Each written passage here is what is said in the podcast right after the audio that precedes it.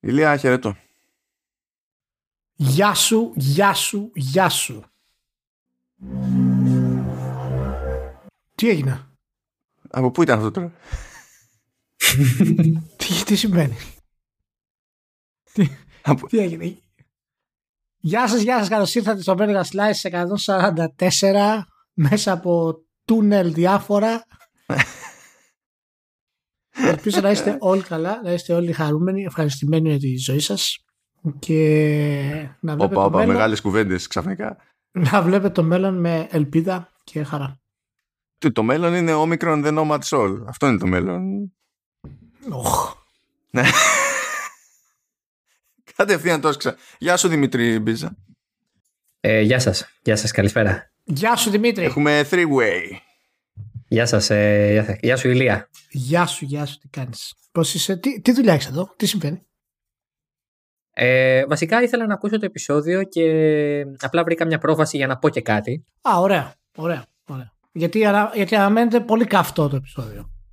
Το αναφέρω. Ναι, η αλήθεια είναι ότι κάτι έχω καταλάβει. Τώρα κάτσε να δεις πόσο, πόσο καυτό θα είναι η Ηλία. Λοιπόν, σήμερα εγώ έμαθα για τη χρυσοπέλεια. Ξέρεις ποια είναι η χρυσοπέλεια; Κενό. Οκ, δεν ξέρεις ποια είναι η Χρυσοπέλεια. Τώρα- Η, η κοπέλα ήταν Αμαδρυάδα νύμφη. Ήταν νύμφη του δάσους. Και υποτίθεται ότι την ξέρουμε τη, την κοπέλα επειδή κάποτε είχε γράψει ένα σχόλιο κάτι στη, στα κείμενά του για το Λυκόφρονα ο Ιωάννης Τζέτζης, ο οποίος ήταν λόγιος του 12ου αιώνα. Τέλος πάντων, λέει η Χρυσοπέλεια ήταν πάνω σε ένα δέντρο, εκεί κατοικούσε, εκεί έμενε και κινδύνεψε η κοπέλα διότι πλημμύρισε εκεί πέρα ένας ποτάμος, θα πνιγόταν, θα την έπαιρνε μαζί, θα έπαιρνε και το δέντρο κτλ. Και, και την έσωσε λέει ο Αρακάς που ήταν εκεί για κυνήγι και έκανε μια εκτροπή του ποταμού έφτιαξε και ένα φραγματάκι εκεί και, τη, και την έσωσε. Και Α. δεν είμαστε σίγουροι για το αν υποτίθεται ότι μετά παντρευτήκαν, παντρευτήκαν τέλος πάντων, ό,τι κάνανε εκείνη την εποχή, αλλά λέγεται ότι τέλος πάντων ε, τα κοιμιάσανε και κάνανε δύο παιδιά. Αφίδα και έλα το λέει. Τι συμβαίνει τώρα στο σημερινό podcast, δεν ξέρω. Για, για πάμε. Οκ. Γιατί κατέληξα στη Χρυσοπέλεια. Γιατί δεν, δεν ξυπνάς και λες τι, τι είναι αυτό. Τι, δεν, δεν είχα ακούσει καν τη λέξη ever. Θα σου πω γιατί. Διότι κα- χαζεύοντας εκεί στο 9gag ε, έπεσα σε ένα ιπτάμενο φίδι. Και το είδος αυτού του φαιδιού λέγεται Χρυσοπέλεια. Και έπρεπε να μάθω περισσότερα και για το όνομα και για το φίδι. Υπτάμενα φίδια, Ηλία, καβαλάνε δέντρα, εξού και το concept και το όνομα, σκαρφαλώνουν πάνω πάνω, πα, πα, πα, πα, πα, πα, πα, πάνε στην κορυφή, μετά παίρνουν θέση, στοχεύουν Τι κάνουν τα φίδια στα δέντρα, τι συμβαίνει ώρα στο podcast σήμερα, δεν καταλαβαίνω. δηλαδή έχει έρθει ο, έχει έρθει ο Δημήτρης ο Μπίζας, δεν ξέρω γιατί. Έκανε κάτι συνδέσεις για να μπει στο podcast, πήρε τον εαυτό του, λέει, από ένα browser, άνοιξε κάτι Windows, έκλεισε κάτι βίντεο, μπήκε μέσα να ηχογραφήσει, δεν καταλαβαίνω. Κάτι μηχανάκια ακούστηκαν πριν λίγο από ένα τούνελ, λες και είναι μέσα σε τούνελ, υπτάμενα φίδια. Πραγματικά, παιδιά, δεν καταλαβαίνω γιατί θα ακούσετε το podcast σήμερα αυτό, αλλά η εισαγωγή προ- δεν είναι η καλύτερη δυνατή. Σας, σας ενημερώνω, δηλαδή, να το ξέρετε. Αυτό έτσι, έτσι περίεργα καταλήγουμε σε άσχετες πληροφορίες. Τι να γίνει; Να σε πάω σε μια άλλη άσχετη πληροφορία. Η, η λυπηρή, δεν ξέρω ποια θα σε πονέσει περισσότερο στο concept του ιπτάμενου φιδιού ή αυτό που θα πω τώρα. Βγήκε ο Jason Rubin από, τι να πω, από πρώην Oculus, από Meta, Meta Quest, έχω μπερδευτεί πλέον, αυτό τέλος πάντων, έτσι. Έστω, αυτό που ήταν πριν Oculus. Και λέει ότι το, η VR έκδοση του Resident Evil 4 ε, είναι στην ουσία, για να το πούμε, εφαρμογή VR με τις ε, υψηλότερες πωλήσεις ever στο Quest. Συνεχίζει, συνεχίζει το podcast να μην βγάζει νόημα. Φαντάσου τώρα, έτσι, είναι, στο, ε, είναι- το, το, το PC market, το είμαστε ταγμένοι στο, στο VR και δίνουμε πόνο, εμείς σπρώχνουμε και όντως αυτοί σπρώχνουν πάνω απ' όλα. Οκ, κομπλέ. Quest, η πιο δημοφιλής πλατφόρμα για, για VR στο PC και τα λοιπά και η τε- τεράστια επιτυχία είναι το Resident Evil 4. το οποίο δείχνει φυσικά τη διαχρονικότητα του Resident Evil 4. Να το πούμε. Καλά, αυτή την είχαμε καταλάβει και από τις προηγούμενες 28 εκδόσεις. Δεν είναι Ναι. δηλαδή... Ναι. Αλλά τέλος πάντων, οκ. Είναι Skyrim. Resident Evil 4 The Skyrim effect. Μπράβο, καλό είναι αυτό, καλό είναι. Μ' αρέσει. Ας συνεχίσουμε τα ανάλαφρα εκεί πέρα. Έγινε κάτι το οποίο δεν γίνεται καν πρώτη φορά. Απλά τέλος πάντων, OK. Okay, ε, βγήκε εκεί η Kojima Productions και λέει ότι ε, επεκταθήκαμε. Έχουμε γραφεία και στο Los Angeles, διότι θέλουμε να κάνουμε άνοιγμα λέει, για film, TV and music. Ε, και όντως δεν έχει γίνει πρώτη φορά αυτό από την άποψη ότι είχε ξαναγίνει επί Konami, απλά μετά που τα διαλύσανε όλα παντού, ε, είχε πεθάνει για εκείνο το, το extra studio που είχαν ανοίξει Los Angeles μεριά για τέτοιες δουλειές και τώρα πάει άλλη μία. Ε, ωραία όλα αυτά. Diversification, αξιοποίηση IP, φαντάζομαι, κανένα πρόβλημα, κομπλέ όλα. Απλά εντάξει, ξέρω εγώ, μην τον αφήσετε να γράφει. Άμα όσο είναι story by, που έχει βάλει τα βασικά, ξέρω εγώ και τέτοια, OK, okay, αλλά μην, μην, μην, μην τον αφήσετε να πιάσει το script. Δηλαδή, pretty please. Πιστεύω ότι θα βγάλουν ταινία, δηλαδή; Δεν πιστεύω ότι θα βγάλουν τίποτα. Αλλά έστω ότι ξέρω εγώ, μπορεί να γίνει κάποιο κονέ. Έτσι κι αλλιώς έχει αέρα. Κάποιος τον το χρηματοδοτήσει για κάτι. Δεν μπορεί. Θα σου πω εγώ τι θα γίνει. Θα βγάλουν ένα 15 λεπτό project, concept, το οποίο θα έχει, θα έχει ασύλληπτο μυστήριο. Ε, φοβερό artistic direction και θα πούνε ότι πάνω σε αυτό ο Kojima σχεδιάζει κάτι καινούριο. Περάσουν 7 χρόνια και θα βγει μια σειρά άνιμε τελικά η οποία θα είναι 6-7 επεισόδια και στην ουσία θα, ο Kojima θα ετοιμάσει το καινούργιο του παιχνίδι. Αυτό θα είναι, θα κάνουν λεφτά δηλαδή εκεί πέρα. Ε, οπότε, εντάξει, γιατί λέει The new division will be tasked with working with creative and talented professionals in television, music and film, as well as a more familiar games industry. Καταλαβαίνεις τώρα πόσοι κολλητοί του Kojima θα πάνε να κάνουν ταινία από, το, από το game industry, έτσι. Θεός φυλάξεις. Χαθήκαμε. Ναι, εγώ πιστεύω ότι απλά θα προσπαθήσει χτίζοντας καινούριο IP να κάνει κάτι παράλληλα, ας πούμε, και ελπίζω να ξεκινήσει λίγο ταπεινά, μην αρχίσεις και τάσει λαγούς με τραχύλια με τη μία, γιατί δεν, δεν είναι καν και τόσο μεγάλη Kojima Productions για να πεις ότι τα κουμαντάρια αυτά εύκολα, ας πούμε. Να μην τάσει λαγούς με τραχύλια. Το Kojima στο Kojima Productions δεν το βλέπεις δηλαδή; Ω γνωστόν δεν το βλέπω και πρώτον, ε, πρώτον δηλαδή και δεύτερον ε, έχω προλάβει έναν καφέ μόνο οπότε bear with me είμαι, είμαι slow είμαι slow σήμερα okay, okay, okay, um, ε, και επόμενος σταθμός που είναι περισσότερο υπενθύμηση παρά κάτι άλλο ε, έφτιαξε εκεί πέρα το περίπου Xbox Museum η Microsoft που είναι ένα web tool, τι να το πω αυτό, ένα web presentation που υποτίθεται ότι κάνεις ε, sign in με το account σου και παίρνει τα στατιστικά από το account σου και σου δίνει κάποια πράγματα, σου δίνει κάποιες στιγμές γενικότερα από την ιστορία του, του brand και της πλατφόρμας. Και είναι τόσο γαμάτι στη Microsoft που έστω με reduction ε, βάλανε φωτογραφία από το mail που είχε στείλει η Microsoft στην Nintendo για να κάνουν κονέ για να συζητήσουν για εξαγορά που είναι γνωστή ιστορία, αλλά που κάνει φοβερή εντύπωση που η Microsoft είπε θα το βάλω αυτό στο Xbox Museum. να, ε, να φανεί. Όχι, γαμάτον αυτό. Είναι, είναι ωραίο γιατί δείχνει ότι η εταιρεία ξέρει το χαμό της. Ότι δεν ήξερε πού τους πηγαίνουν τα τέσσερα. και πώς έχει εξελιχθεί από τότε μέχρι σήμερα. Μου αρέσουν αυτά τα, τα αρχικά. Αυτό που μου κάνει πολύ εντύπωση βέβαια ε, ήταν, ήταν και δηλαδή και η φιλοδοξία της έτσι, γιατί πήγε και στο Γιαμαούτσι. Δεν ήταν απλώς ένα meeting, μια συνάντηση με τον Τακέντα. Ήταν Τακέντα, εμείς στα Γιαμαούτσι τότε. Καταλαβαίνεις ότι σε όλη τη διαδικασία γελά, γέλαγε η Nintendo και δεν λέω αυτό που λέει ο Μπάχος. Γιατί ο Μπάχος τον Ιανουάριο είχε πει ότι κράτησε μια ώρα το, το meeting και φαντα... λέει απλά γέλαγαν με την πάρτη μας. Δηλαδή ξεκάθαρα. λέει απλά φανταστείτε ένα meeting στο οποίο ο άλλος για μια ώρα γελάει με την πάρτη τους και με αυτά που του λες. Δεν εννοώ αυτό. Ενώ πριν από αυτό ότι ο Γιαμαούτσι δεν είχε καμία πρόθεση ποτέ. Θα σου πει αυτή είναι τρελή. Με ενδιαφέρει να κάνουμε το meeting για να δω πόσο καθυστερημένη είναι, ας πούμε. Α, δηλαδή, κοίτα, αμφιβάλλω αν θα γελάγανε τώρα οι Ιάπωνες πραγματικά. Γιατί οι Ιάπωνες είναι γνωστοί για το σεβασμό τους γενικότερα. Αλλά πραγματικά. Όπα, όπα, Γιαμαούτσι, Γιαμαούτσι. όπα, όπα. άλλο, άλλο αυτό, άλλο το ένα, άλλο το άλλο. Ε, αλλά ε, πραγματικά θα ήταν ε, ανεπανάληπτο meeting. Θα ήταν ανεπανάληπτο meeting. Πραγματικά θα ήθελα να ξέρω ακριβώς τι έγινε, τι τους παρουσιάσατε. Ποιο ήταν το concept της Microsoft. Ε, είχαν κάποιο πλάνο, κάποιο business plan συνεργασίας, θα σας πάρουμε, θα σας πληρώσουμε, θα μοιραστούμε το Μάριο και το Zelda και τη Zelda, ας πούμε, τι θα γίνει. τρομερό, τρομερό, τρομερό. Τρομερό. Ωραία. Oh, πρέπει να το έχει η περίοδος πάντως. Γιατί θυμάσαι την προηγούμενη φορά λέγαμε που πήγανε στον Matrix στην EA και δεν τους πίστευε ότι φτιάχνουν κονσόλα. Και έπρεπε να μεσολαβήσει ο Γκέτ για να τους πιστέψει. Ε, το, το είχε η περίοδος. Κα, καλά πέρναγε ο Μπάχος, δεν έχει παράπονο. Α, ναι, οκ. Okay. Ε, περνάνε και άλλοι καλά. Κάτι Ιταλία αυτή τη δόση. Ήρθε η ώρα σου, Δημήτρη. Α, ναι, ναι, ναι, ναι. ναι. Ε, έσκασε ένα major update για το Assetto Corsa Simulazione που το major update για το παιχνίδι αυτό, για το είδος αυτό, για την 505, για, τη...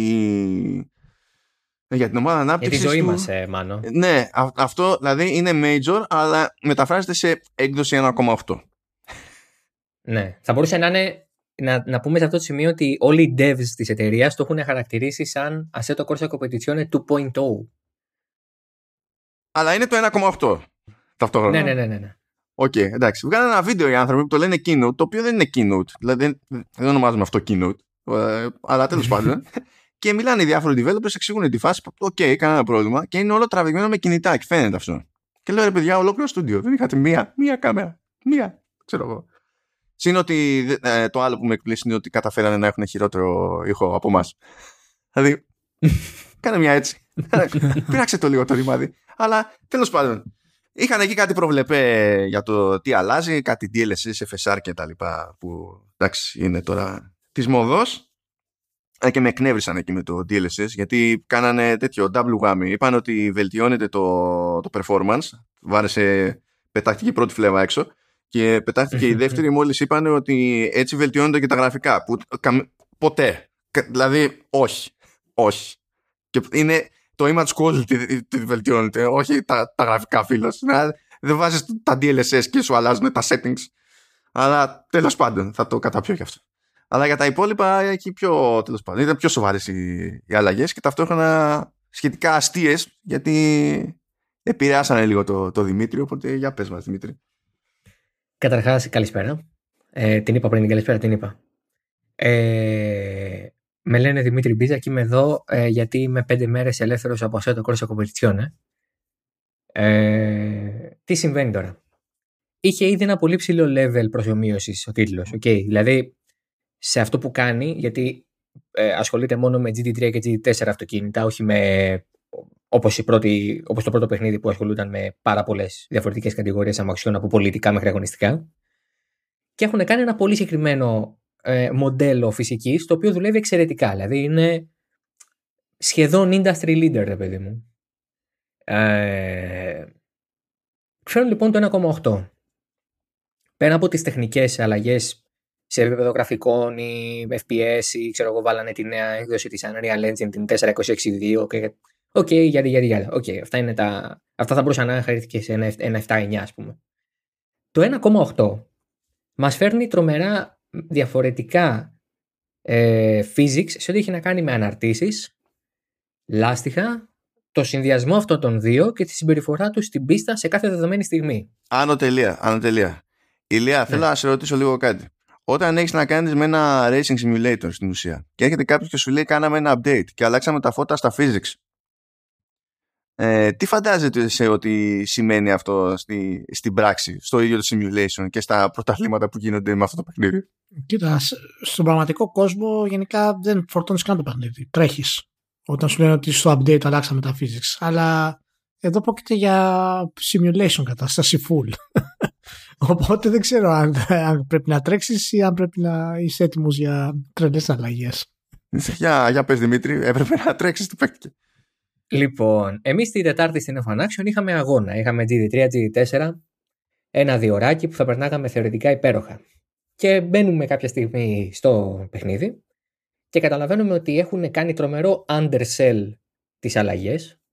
Ε, το change log ε, έχει βγει πολύ καθυστερημένα για να πάρουμε την οποιαδήποτε απόφαση σοβαρά χωρίς να κάνουμε compromise από, προς οποιαδήποτε κατεύθυνση και λαμβάνεται τελικώς η απόφαση να μην τρέξουμε.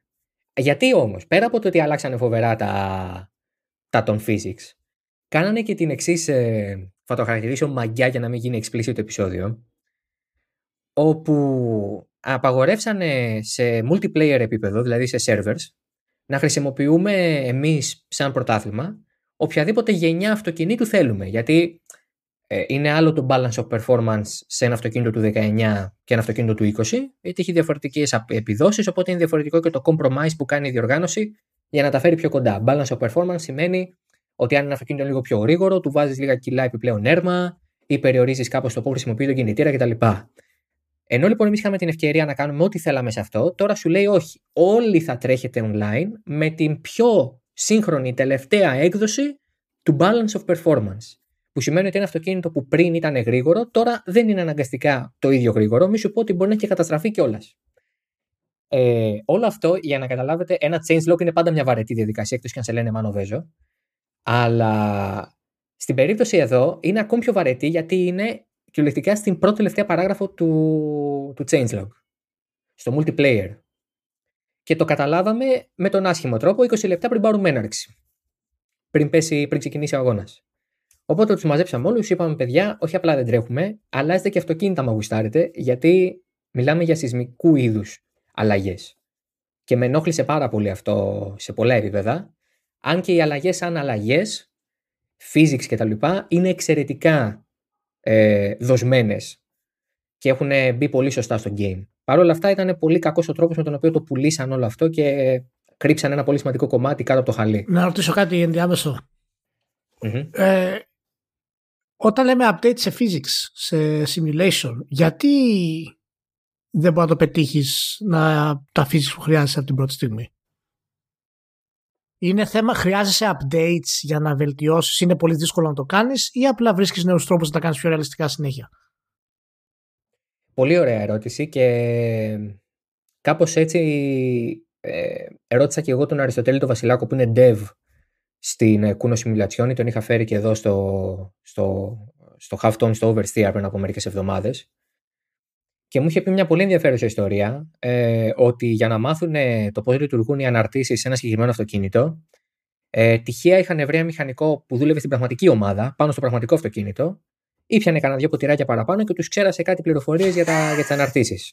Οργανικό development process. Τι συμβαίνει τώρα; Όλα αυτά, όταν είσαι να κάνεις με simulation αυτοκινήτου και ειδικά αγωνιστικού και ειδικά αγωνιστικού που τρέχει, που είναι εν ενεργεία δηλαδή, όχι πριν από 20 χρόνια, Μιλάμε για βιομηχανικά μυστικά. Έτσι. Okay. Ε, εμπιστεύεσαι τον dev ή την εταιρεία στα οποία, στην οποία θα δώσεις στοιχεία για το πώς λειτουργεί το αυτοκίνητό σου. Αλλά αυτά τα στοιχεία δεν πάβει να είναι στοιχεία τα οποία μπορεί να εκμεταλλευτεί ο ανταγωνισμός. Γιατί με ένα reverse engineering μπορώ να σας πω ότι μπορούμε να βρούμε πολλά στοιχεία για τα αυτοκίνητα μέσα από διάφορα προγράμματα. Ακόμα και το βάρος τους ή το πόσο restrictor έχουν δεχθεί στον κινητήρα κτλ ε, χωρίς να είμαστε 100% σίγουροι ότι αυτά αποδίδονται και στην πραγματικότητα έτσι. Αλλά το, το λέω ρε παιδί μου ότι αν θέλεις να μάθεις κάτι, με λίγο reverse engineering στον τίτλο, μπορείς. Οπότε οι εταιρείες είναι πολύ διστακτικές να δώσουν ε, info.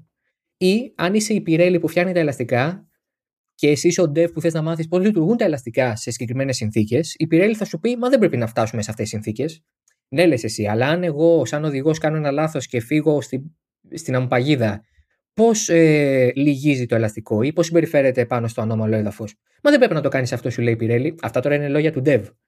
Οπότε καταλαβαίνεις πόσο δύσκολα μαθαίνεις την πληροφορία, άρα πόσο δύσκολα και εσύ μπορείς μετά να την αποδώσεις ε, μέσα στο game. Οπότε φτάνει σε ένα ικανό επίπεδο όταν βγαίνει ο τίτλος ε, στο 1.0, να το πω έτσι.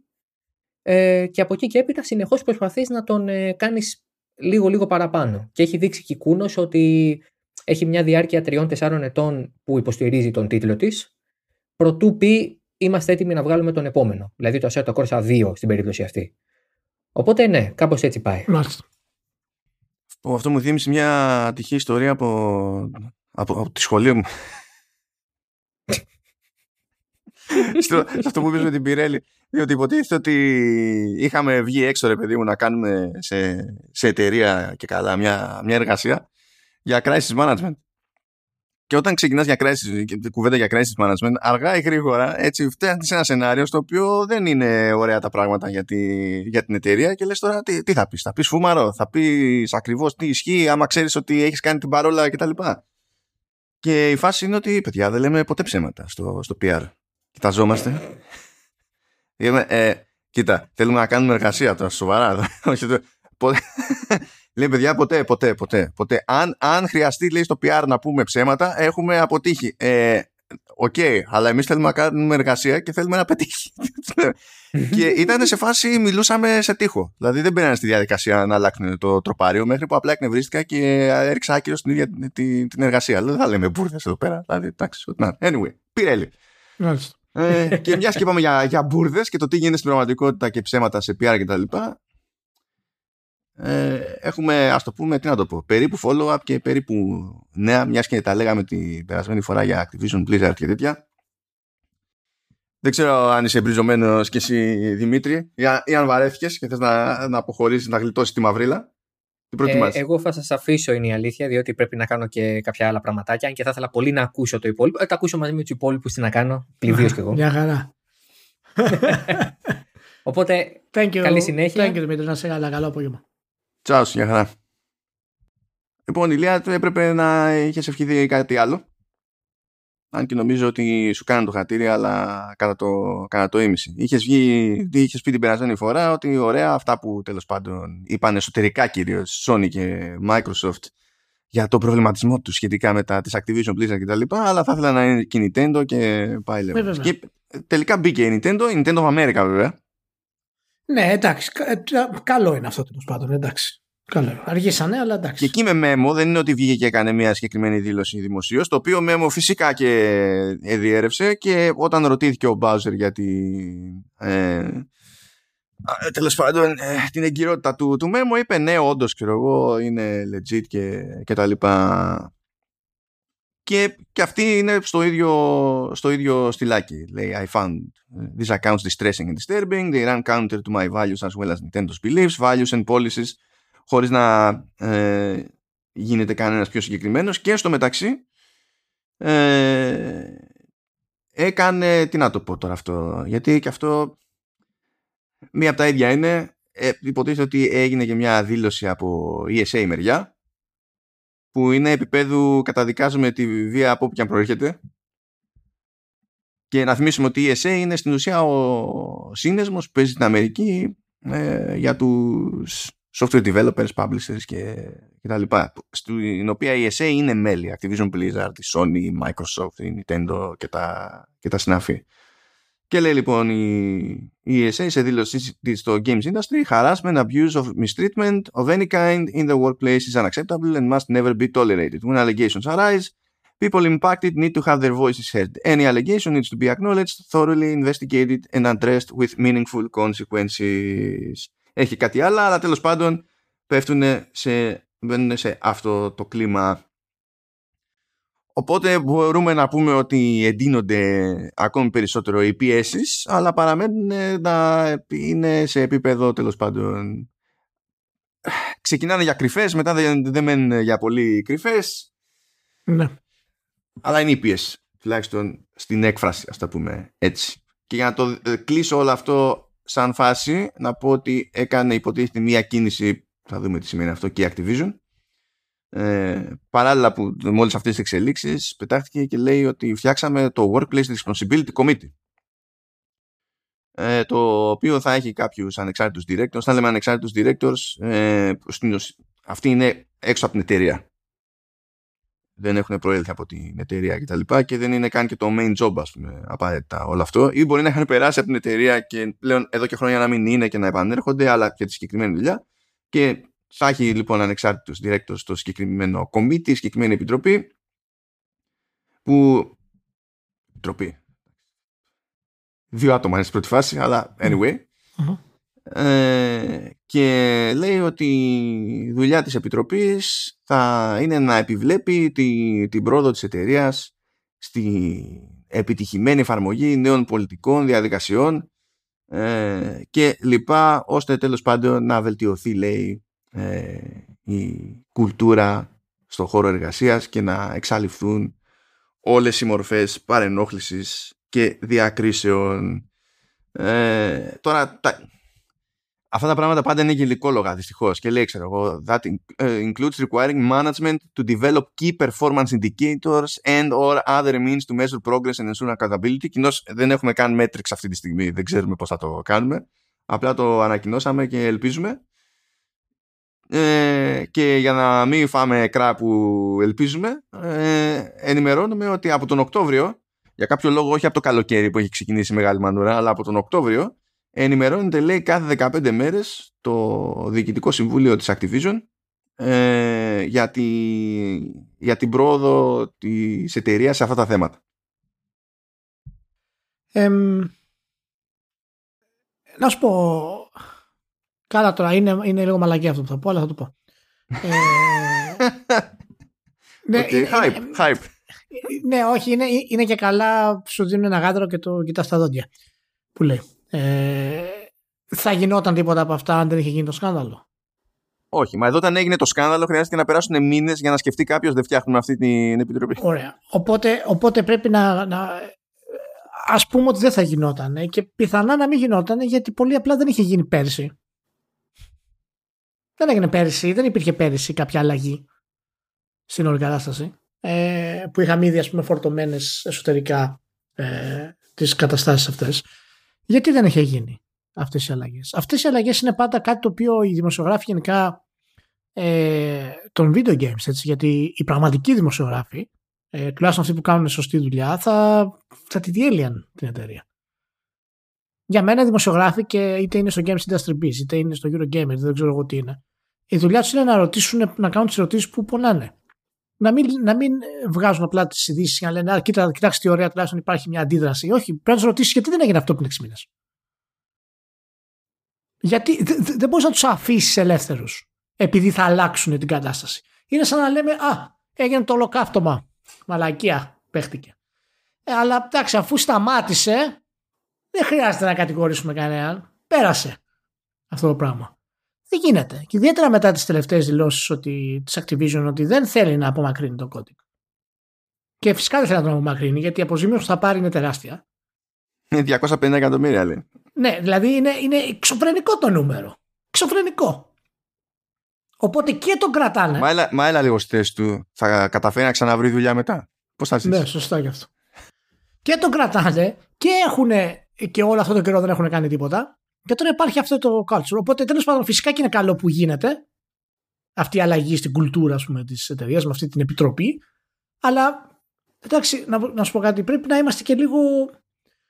Δηλαδή, γιατί δεν έγινε τόσο καιρό, πρέπει να υπάρχει κάποιος υπόλογος για όλη αυτή την κατάσταση. Δεν μπορεί ο, ξέρεις, το, η τιμωρία τους να είναι ότι προσπαθούν να γίνουν καλύτεροι.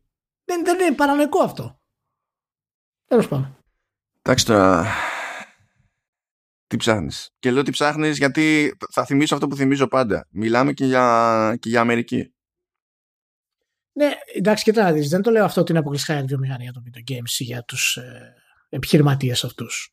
Και, και, και, και οι πολιτικοί τα ίδια κάνουν, ας πούμε. Ε, αλλά ό, όταν έχεις τέτοια πρόσβαση, όταν κάνεις μια, μια παρουσίαση ως δημοσιογράφος, μια κάλυψη, ρώτα ρε παιδί μου και ερωτήσει που πραγματικά καίνε. Να φανεί, να, να υποψιαστεί ο κόσμος ότι τουλάχιστον ε, βρίσκονται υπό κάποιον έλεγχο αυτοί οι άνθρωποι.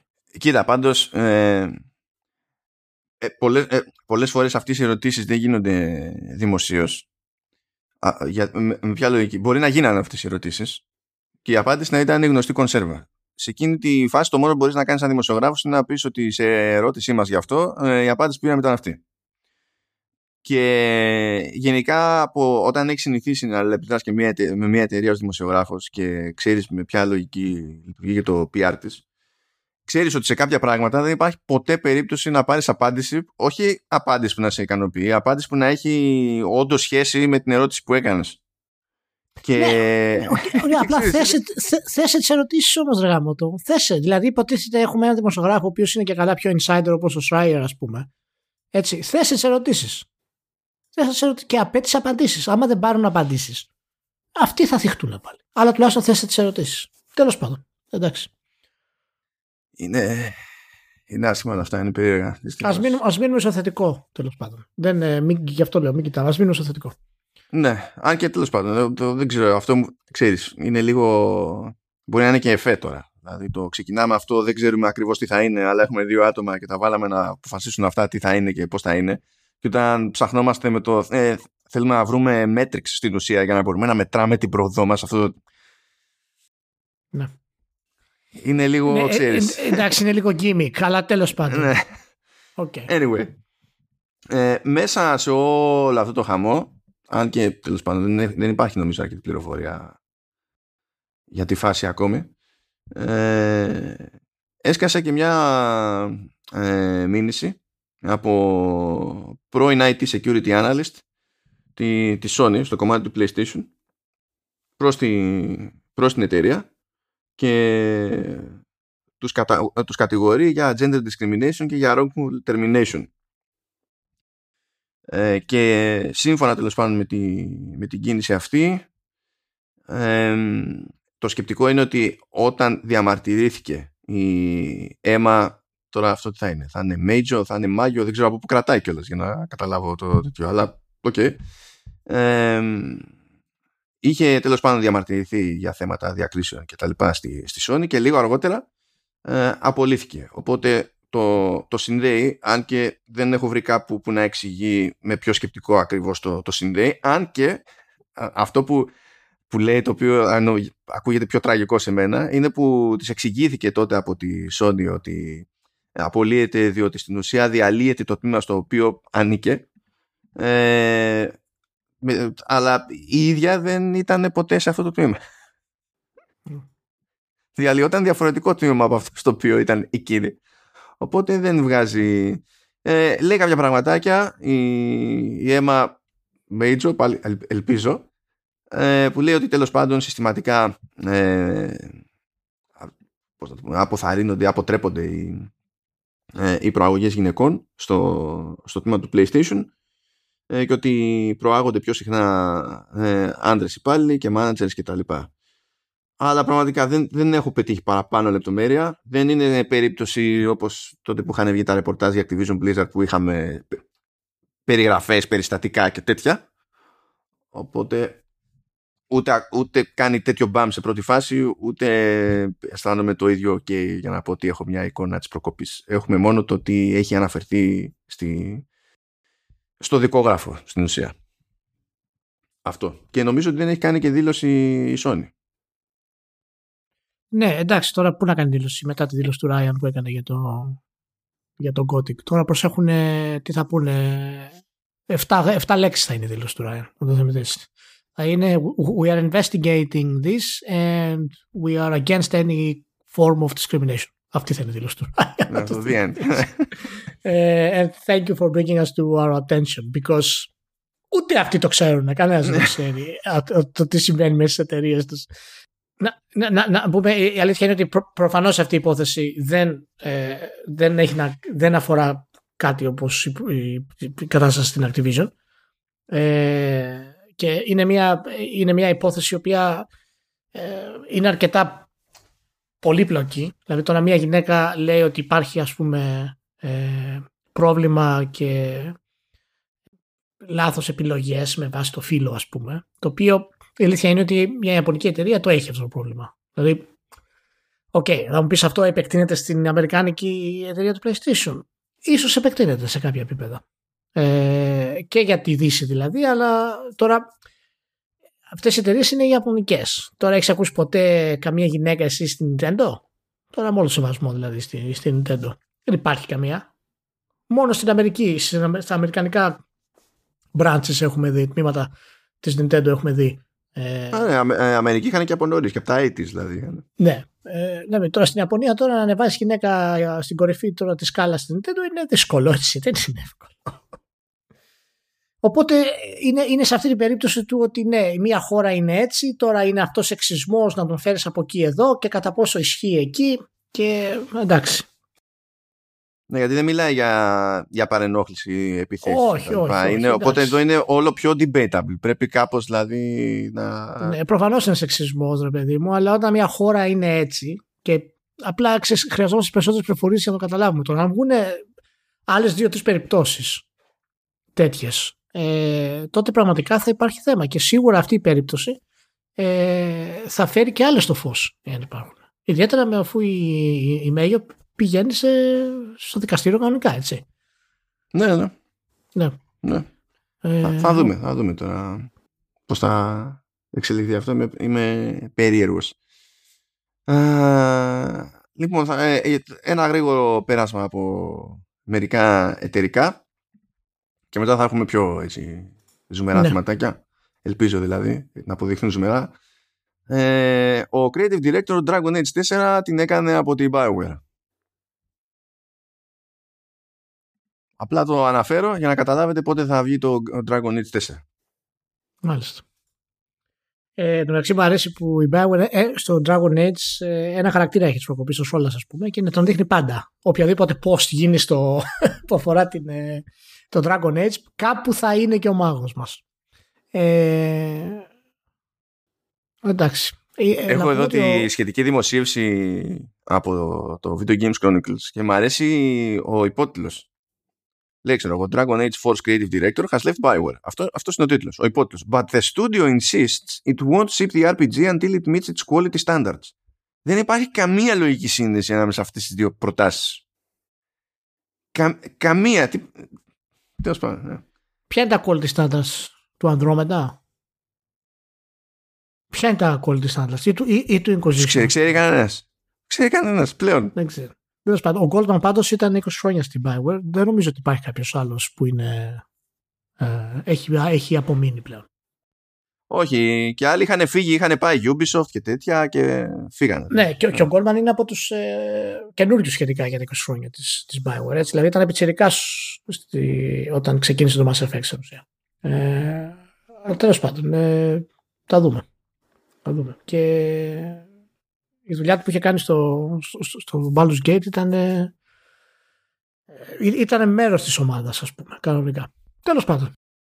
Πάντως ήταν, ε, είναι λίγο περίεργο αυτό από την άποψη ότι ενημερώθηκε το προσωπικό τελευταία στιγμή. Γιατί έχει βγει η σχετική επιστολή ναι. ε, και στην ουσία έφτασε στους υπολείπους συναδέλφους του και το, το μάθανε ότι ξέρω εγώ φεύγει και σήμερα είναι η τελευταία του μέρα. Βέβαια, ε, θέλει και μια έτσι έμφαση να δώσουμε. Ε, να πούμε ότι έφυγε ο creative director. Δεν έφυγε ένας project manager. Έτσι, δηλαδή αυτό σημαίνει ότι υπήρχε μεγάλο πρόβλημα στην κατεύθυνση του παιχνιδιού. Στο τι θέλαμε να κάνουν στο παιχνίδι. Δηλαδή το τι, το τι θα κάνουν. Θέλουν να το κάνουν MMO style, θέλουν να το κάνουν live action, θέλουν να το κάνουν τι. Live action τέλος πάντων. Οπότε το ότι φεύγει ο creative director σημαίνει ότι υπάρχει ρήξη στο πώς πλησιάζουν το παιχνίδι πλέον και δεν ξέρουμε ποια πλευρά κέρδισε. Το για κάποιον που έχει δουλέψει στα Baldur's Gate, αμφιβάλλω ότι το όραμά του θα ήταν ένα online game Dragon Age, το οποίο θα είναι semi-open world ας πούμε και semi-online, όπως είχε ακουστεί αρχικά, μέχρι που η Bioware άλλαξε τις, τις δηλώσεις της και είπε ότι όχι, θα είμαστε focus στο storytelling και τα λοιπά. Λοιπόν, να δούμε αν όντως είναι αυτό το πράγμα. Γι' αυτό είπα και εγώ και για την, τελευταία, για την ειδοποίηση της τελευταίας στιγμής, διότι αυτό δεν μου δείχνει εμένα ότι το transition είναι ομαλό. Ότι πήγε βάση προγράμματος. Ειδικά όταν είναι να αλλάξει creative director, προσπαθείς να, να το προετοιμάζεις λίγο περισσότερο. Που, δηλαδή, όπου και αν είσαι βασικά, τι creative director, όπου και αν είσαι, υποτίθεται ότι το σύνηθες, το προβλεπέ και το καλύτερο για όλους είναι να μην λες τελευταία στιγμή, να μην μαθαίνει ο, ο διπλανός τελευταία στιγμή ότι φεύγεις από, την, εταιρεία. Οπότε, ναι, κάτι πρέπει να έχει παιχτεί εκεί πέρα. Ένα όσο ξέρει αν και πότε θα το μάθουμε. Ε, ε, θα μείνουμε βέβαια στην EA γιατί δεν του έφυγε μόνο αυτό. Του έφυγε και ο head of design του Battlefield μετά το λανσάρισμα του Battlefield. I wonder why. Αν και λέει ο, ο άνθρωπος, εντάξει, ο, ο Φώζη Μέσμαρ, λέει I have been made an offer I couldn't refuse at another company that has been kind enough to wait for me until we have shipped Battlefield 2042. Αλλά, mm, mm, ναι. Mm. Αυτό δεν αλλάζει το ότι υπάρχει το Battlefield 2042 και έχει τα προβλήματα που έχει το Battlefield 2042 και να που, δηλαδή τι να πω, να πω awkward το λανσάρισμα αυτό είναι, είναι λίγο πιστεύω. Είναι, είναι λίγο. Awkward τώρα, εντάξει, είναι είναι όλο, όλο ένα περισσότερο της μόδας πλέον αυτά τα παιχνίδια. Το είδαμε και με το όχι αυτά τα παιχνίδια, ενώ αυτό του στυλ τα λανσαρίσματα. Έτσι. Ε, όσο πιο μεγάλα τα brand, ε, τόσο πιο μεγάλο το, το θάψιμο που τρώει ο καταναλωτής πλέον.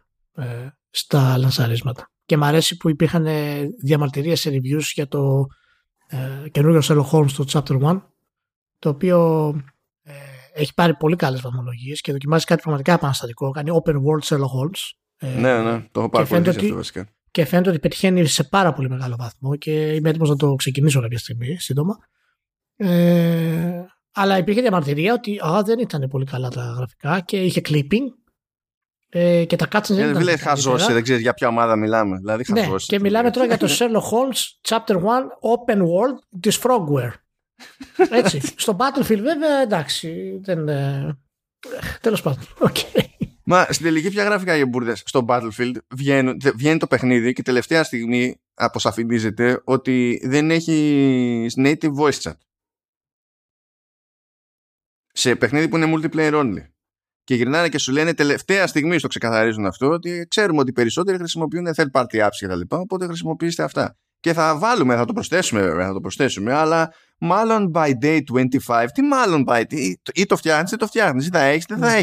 Έχεις έχεις κάνει καθυστερήσεις, έχεις κάνει 500 beta έχεις πουλήσει early access για να κάνεις ε, ομαλό ramp up έχοντας τον κόσμο να σε πληρώνει έχεις τα θέματα που έχεις και ε, αφήνεις και πράγματα τέτοια για την τελευταία στιγμή, ας πούμε. Να καθόμαστε να ρωτιόμαστε τι διάλογο ναι. Δεν είναι, δεν είναι normal. Ακόμα, ό,τι και να πούμε για αυτές τις περιπτώσεις, ο COVID, ο, ε, έπρεπε να πετύχουν, ε, να προλάβουν το λανσάρισμα μέσα σε αυτό το τρίμηνο γιατί αλλιώς θα ξοκύλανε κτλ. Που άντε να πεις, τουλάχιστον από το, τη μεριά της business να το καταλάβω όλο αυτό το πράγμα. Εντάξει. Αλλά ρε φίλε, έχεις αυτά τα δεδομένα και πάλι που πρέπει κάπως να τα επικοινωνήσει, ας πούμε, και πάλι σε κουλός. Πάλι σε κουλός. Ούτε αυτό δεν μπορείς να κάνεις σωστά. Και δεν είναι μόνο τώρα η περίπτωση της EA με, τη, με την DICE. Νομίζω ότι εντάξει, το, το πιο χαρακτηριστικό ε, παράδειγμα των ημέρων είναι η φάση με τα remasters του, του GTA που είναι όλη η φάση είναι κομμωδία. Όλη η φάση είναι κομμωδία. Τέλος πάντων. Ε, από σπόντα θα μείνουμε κάπου στην EA διότι χωρίς να το περιμένει κανένας κάποιος που μάλλον δεν έπρεπε άνοιξε το στόμα του ε, από Amazon μεριά σε μια συνέντευξη για το Wheel of Time και είπε ότι θα συνεχίσουμε να ασχολούμαστε με θεματικές fantasy ξέρω εγώ και sci-fi και τα λοιπά και είμαστε κοντά στο να κάνουμε συμφωνία για το Mass Effect. Και λες, wait, what? Και δεν είναι κάτι που έχει τελεσίδικήσει αυτό το πράγμα, αλλά μέχρι πρώτης δεν είχε ακουστεί κάτι συγκεκριμένο για τον οποιοδήποτε και τώρα ακούστηκε κάτι τέτοιο ρε παιδί μου. Ότι τουλάχιστον είναι δύο συγκεκριμένες πλευρές και προσπαθούν να το κάνουν να λειτουργήσει. Και μιλάνε για σειρά, δεν μιλάνε για, για ταινία σε αυτή τη, την περίπτωση. Και δεν ξέρω αν παρατήρησε Σιλία, εγώ σε, στην κοινότητα, σε social και τα λοιπά, διέκρινα άκρατο ενθουσιασμό και δεν το λέω ελληνικά. Ήταν μπριζωμένοι όλοι. Φάση, ο Mass Effect, σειρά, τούμπανο και τα λοιπά. Που εντάξει, μπορώ να το, μπορώ να το καταλάβω. Υπάρχει υπάρχει σωστός τρόπος να γίνει κάτι πολύ καλό με τηλεοπτική σειρά με βάση το Mass Effect. Δεν είναι... Το ζήτημα είναι αν θα μας κάτσει ο σωστός ο τρόπος. Κάτσε, το βασικό είναι να, να δούμε αν η Amazon μπορεί να κάνει τέτοια σειρά. Δεν μας έχει δείξει ότι μπορεί να κάνει τέτοια σειρά.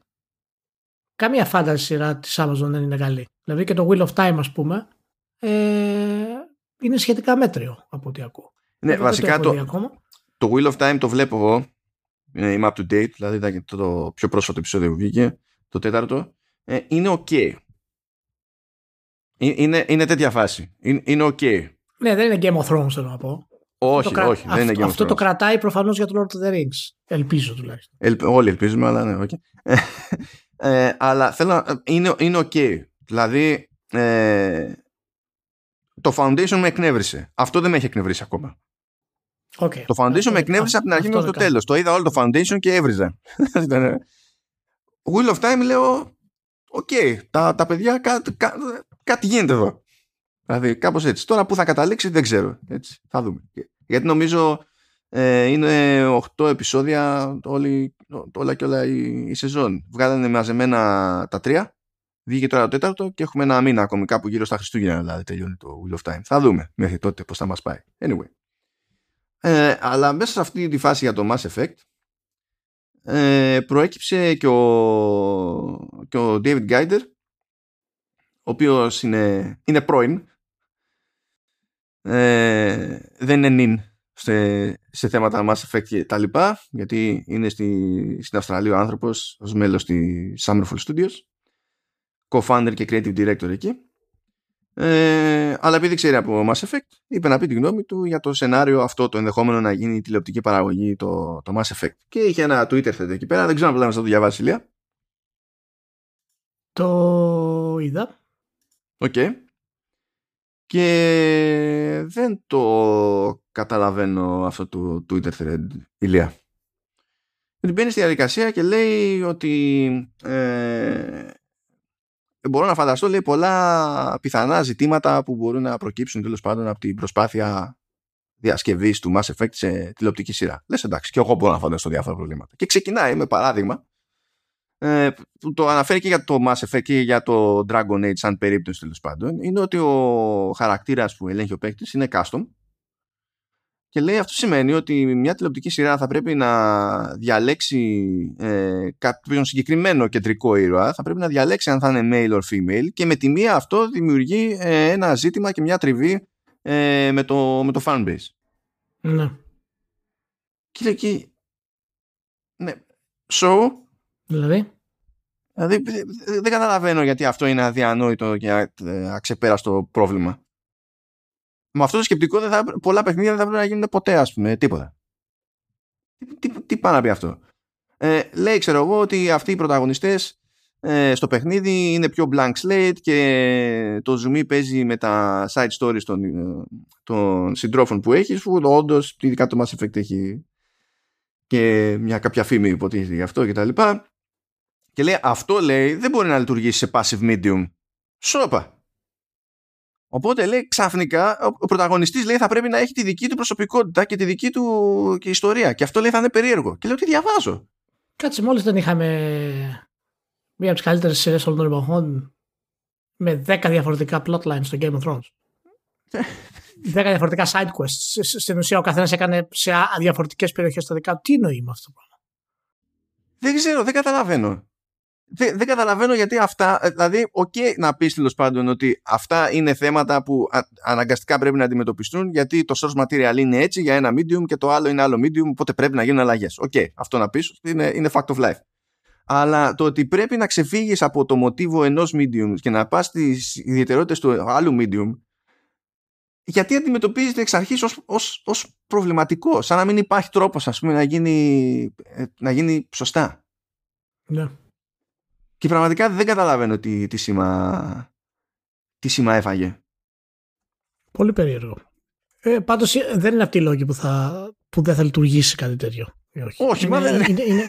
είναι, είναι, είναι, δεν καταλαβαίνω ποια είναι η λογική. Πρέπει να έχει προσωπικότητα πρωταγωνιστής. Ε, πρέπει να υπάρχουν stories για τους side πρωταγωνιστές, για τους πρωταγωνιστές. Ε, yeah, όπως όλες οι ιστορίες της τηλεοράσης έχουν γίνει. ναι, ναι. Πού να πάμε, γιατί δεν χρειάζεται να φορούν τα games και, και χωρίς games. Μ' αρέσει που λέει ότι δεν μπορεί να λειτουργήσουν αυτά σε ένα passive medium. Δηλαδή. Συγγνώμη, γιατί δεν τα λέει αυτά για, τα, για τις νουβέλες που έχουν γραφτεί για το, για το Mass Effect; Ότι δεν έχει γραφικά και δεν μπορείς να μεταφέρεις τον ίδιο τρόπο το συνδέστημα όπως είναι στο, στο, Δηλαδή, ποιο είναι το point; Είχα, είχα, είχα, το διάβαζα και δεν, δεν καταλάβαινα τι συνέβαινε.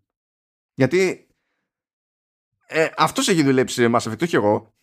Αλλά αυτά τα πράγματα μου φαίνονται αδιανόητα. Είναι σαν να μην έχει ε, δει ποτέ σειρά στη τηλεόραση, ξέρω. Περίεργο. Κάτι ξέρεις τι μου μυρίζεται το τώρα. Έφαγε κάποια ήττα γενικά. Αισθάνεται ριγμένος. Κάτι παίχτηκε. Δεν ξέρω, αλήθεια. Έλα είναι... Ναι, OK. Okay. Δεν ξέρω εσύ τι, τι, καλά, τι να περιμένουμε τώρα από σειρά Mass Effect. Είπαμε, υπάρχει τρόπος να γίνει σωστά. Το ζήτημα είναι αν θα γίνει σωστά. Γιατί όλα τα υπόλοιπα χειροπολί ότι υπάρχει ως material με ζουμί εκεί πέρα υπάρχει. Το ξέρουμε. Κοιτάξτε, ε, ε, να μιλήσουμε σοβαρά για αυτό το πράγμα. Το Mass Effect είναι ένας ενδιαφέρον sci-fi κόσμος. Απλά υπάρχει κάποια ε, κάποια επιλογή που ε, οι, οι δημιουργοί του έκαναν κάποια, κάποιες επιλογές που οι δημιουργοί του έκαναν για να γίνει game world. Λοιπόν, αυτό είναι βασικό. Το Mass Effect είναι φτιαγμένο για να ε, το store και ο κόσμος του για να ωφελήσει στην ουσία το παιχνίδι, τα quests. Και εκεί χρειάζεται οπωσδήποτε πολύ διαφορετικό world building ε, από ό,τι είχαν τα παιχνίδια. Που σημαίνει ότι οπωσδήποτε χρειάζεται ένα στήσιμο ενός σύμπαντος καινούριο.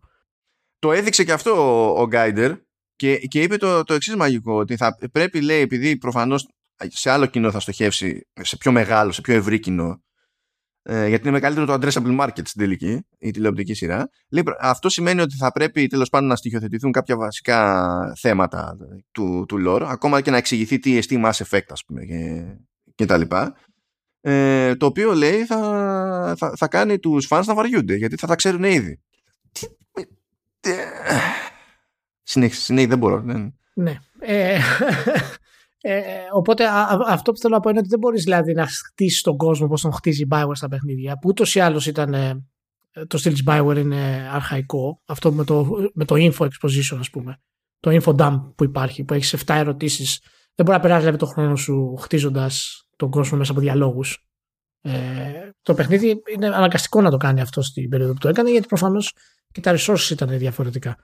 Ε, οπότε χρειάζεται σίγουρα επένδυση, γιατί είναι αρκετά πλούσιος ο κόσμος του Mass Effect ε, ε, και πολύπλοκος. Ε, είναι πάντως από τους original sci-fi κόσμους. Και περιμένω πραγματικά να δω αν όντως ε, η Amazon θα πει παιδιά πάμε να το κάνουμε σωστά. Fingers crossed. Yeah. Ε, και άλλο πράγμα θα γίνει τηλεοπτική σειρά, θα γίνει το Earthworm Jim, δεν ξέρω. Πιστεύω είναι ανάλογα τα μεγέθη. Το έρθω, το έρθω, το έρθω εντάξει. Κάπου δεν είναι πρώτη φορά νομίζω και κάτι δεν έχει γίνει με κινούμενα. Εγώ νομίζω ότι ήταν ήδη το έρχο Jim υπήρχε. Ναι, νομίζω ότι είχε γίνει κινούμενο πριν από ήταν 90s, κάτι τέτοιο. Να πεις πότε θα ήταν. Ναι, το... ναι. ναι, ναι, κάτι, κάτι τέτοιο. Αλλά τώρα υποτίθεται ότι είναι να, να επανέλθει. Αλλά θα δούμε πώς θα, το, πώς θα το κάνουν αυτό. Ωραία. Anyway, anyway. Ε, το κάνουμε skip αυτό στα, στα γρήγορα. Και τώρα ξέρεις ότι εγώ για καλό ηλία τα Golden Joystick Awards δεν τα έχω βάλει στη λίστα. Δεν τα έχω βάλει για καλό. Ξέρεις ποια είναι η θέση μου για τα, για, γενικά για τα βραβεία του χώρου, αλλά έχω συγκεκριμένη θέση και για τα Golden Joystick Awards. Για όποιον δεν θυμάται από προηγούμενες χρονιές. Γιατί ε, σε ενοχλούν τα Golden Joystick τώρα. Γιατί είναι Paul. Είναι Paul. Δηλαδή αποφασίζει ο κόσμος τελεία. Δηλαδή βγαίνει αυτό και ψηφίζει online. Είναι μια διαδικασία στην οποία δεν ξέρω καν αν υπάρχουν σαφείς δικλείδες ασφαλείας για, το, για να μπορεί να ψηφίζει ο καθένας μία φορά και όχι 500.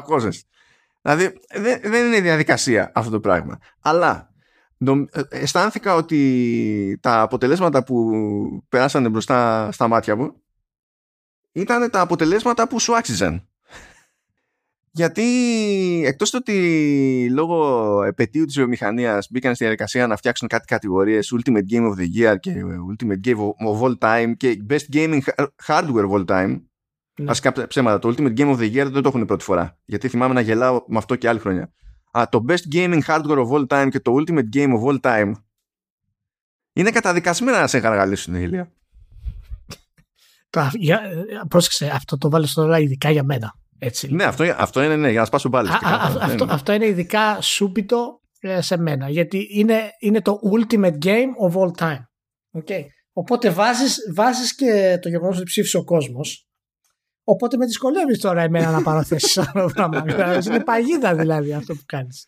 Είναι παγίδα είναι, βλέπεις, βλέπεις τι έχει βγει, τα, τα, βλέπεις τα αποτελέσματα και μπορείς να φανταστείς ακριβώς τη, τη διεργασία σε συνδυασμό με τη μάζα που οδήγησε σε αυτό το αποτέλεσμα. Δεν υπάρχει τίποτα που να είναι μυστήριο.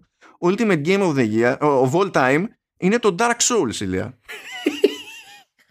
είναι το Dark Souls, γιατί κάνανε do όλοι οι του Soulsborne ε, παίζει και το hype με το Elden Ring είναι πάλι, ξέρεις, είμαστε, έχουμε την κάρη στα memes και τα λοιπά. Κάνανε do και είναι το Dark Souls. Ναι. Εντάξει. Εντάξει. Ναι. Λοιπόν, είναι μέσα στα καλύτερα παιχνίδια των εποχών Dark Souls. Ναι, ναι, ισχύει. Έτσι. ισχύει. Το πρώτο Dark Souls. Το πρώτο Dark Souls. Λοιπόν. Αλλά ε, μ' αρέσει το best gaming hardware είπαμε personal computer. Ναι, εντάξει, γιατί δεν είπαν calculator της Texas Instruments, γιατί δεν είπαν για, το, για τον Άβακα, δεν κατάλαβα. Δηλαδή, Θέλω να σου πω κάτι άλλο. Τώρα, θα με, τώρα με βάλεις σε μόδο το οποίο δεν είναι σωστό. Λοιπόν, Critics, Critics Choice Awards, Deathloop, και σε παρένθεση λέει critically chosen. ναι, θέλει διευκρίνηση.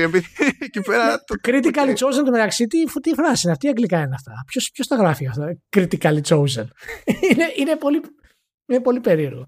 Ε, most wanted game είναι το Elden Ring, ναι, το οποίο δεν πιάνει 6 FPS πουθενά. Αλλά τέλος πάντων, εντάξει. Έλα και μην μου πεις ότι θα έχει πρόβλημα με frame pacing, δεν θα το πιστέψεις ποτέ. ναι, ναι, ναι, ναι, επειδή τα πρόσεξε πολύ αυτά, αλλά, αλλά τα, τα προσπερνάμε αυτά γιατί έχει gameplay. Κατάλαβες. Οπότε δεν το θάβουμε γιατί έχει gameplay. Ultimate Game of the Year, Ηλία. Ultimate Game of the Year. Best performer ήταν η Μάγκη Ρόμπερτσον, Lady Dimitrescu, ε. Είδες τι τράβηξε για να καταφέρει να κάνει το mock-up; Oh. Ήτανε, ήτανε challenge. Ήτανε challenge. Ε, λοιπόν, okay. Αυτό καταπίνω πιο εύκολα. Αλλά Ultimate Game of the Year Resident Evil Village. Και είμαι fan του Resident Evil. Έτσι. Αλλά όχι. Πώς το κάνουμε; Όχι. Απλά, απλά όχι. Όχι, εντάξει, προχωράμε. Λοιπόν, δεν ήταν τώρα της προκοπή αυτό το πράγμα. Εντάξει, ε, Nintendo Game of the Year το Metroid Dread. Γιατί συνεχίζω τώρα, με κόλλησες. Προχώρα, άλλο θέμα. Breakthrough Award, Breakthrough Award, Housemark. Και critically chosen, αυτό με θίγεις διπλούν. Διότι ε, ε, έχω πολλαπλά θέματα με αυτό. Πρώτα απ' όλα είμαι fan ε, της Housemark. Εσένα γιατί σε θίγει, μου αρέσει το Θα, θα, θα σου πω γιατί είμαι, είμαι fan της Housemark. Η Housemark δεν έχει κάνει αυτή τη φορά breakthrough Ναι. με αυτό το παιχνίδι. Ναι. Έχει κάνει στο παρελθόν της breakthrough με ένα μάτσο παιχνίδια. Έχει πολύ, ναι, έχει πολύ καλό track record η Housemark. Πολλά χρόνια.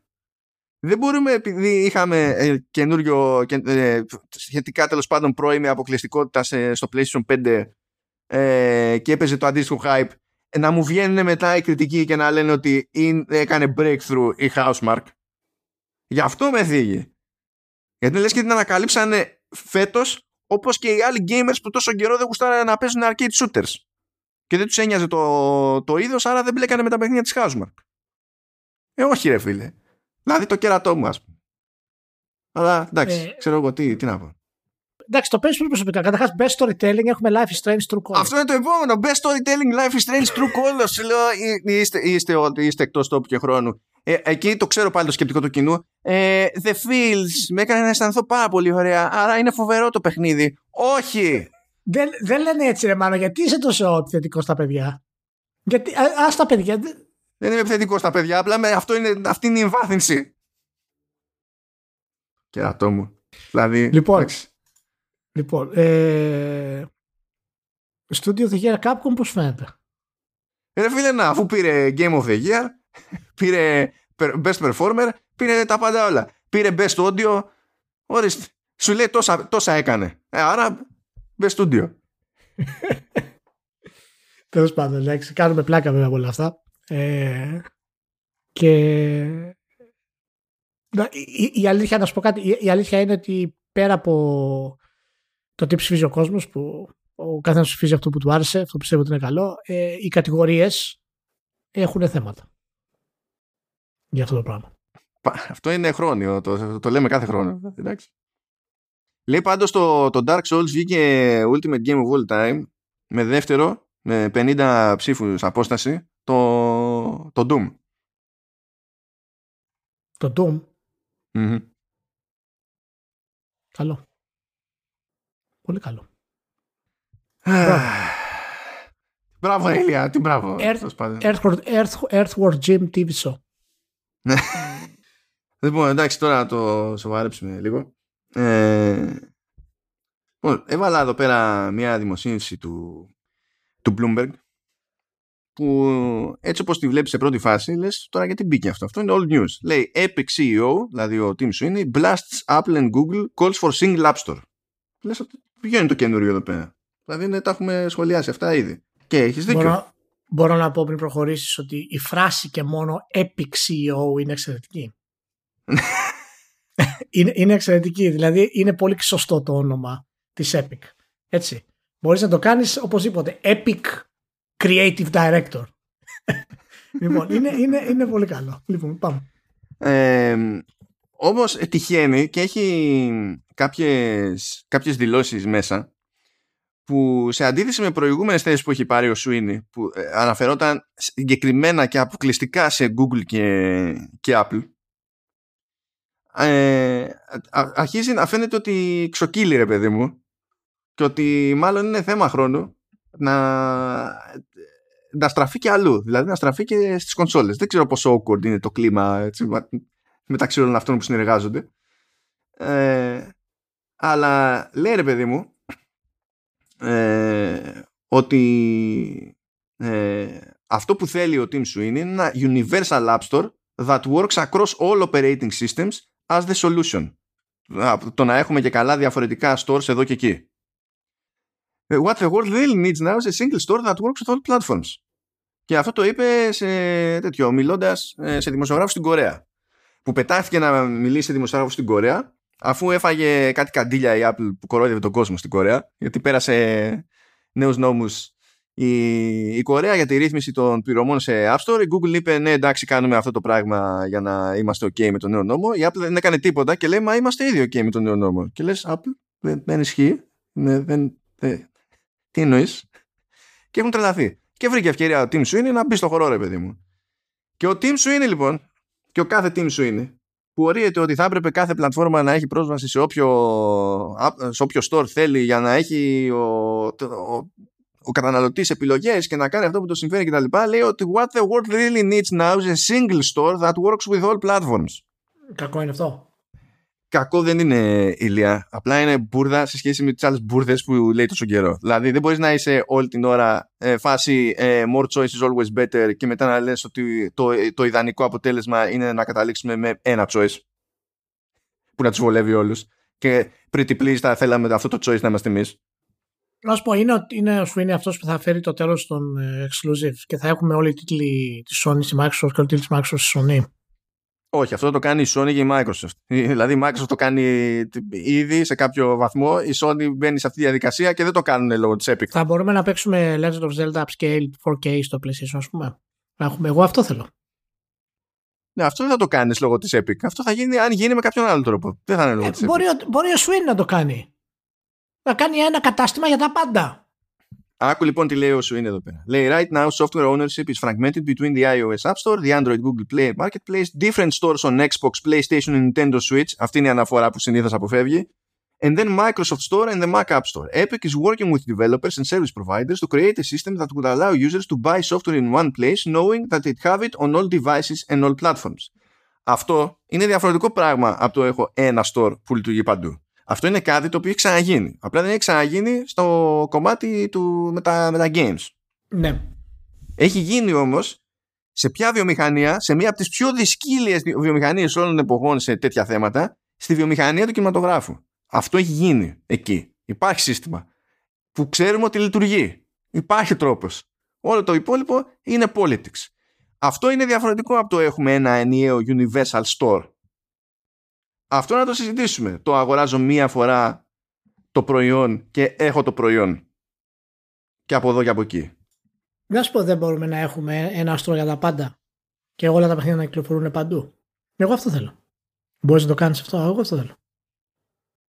Ναι, ηλία, αλλά όταν έσκαγε το τέτοιο, το Epic Games Store, λες γιατί, μια χαρά, γιατί δεν έχει σημασία που θα έχουμε 2.000 launchers στο PC για να τρέξουμε το κάθε παιχνίδι. θέλει ένα η Rockstar, θέλει ένα το Battle.net για την Activision, έχουμε, έχουμε GOG, ε, έχουμε το τέτοιο, έχουμε το άλλο, αυτό, έχω γι' αυτό βίδωνα. Γιατί τώρα όταν βγαίνει ανακοίνωση ηλία και πρέπει να καταλάβουμε πότε βγαίνει τι, ε, από εκεί που λέγαμε βγαίνει στο PC και είχαμε συνεννοηθεί, τώρα λέμε ε, βγαίνει στο PC στο Steam.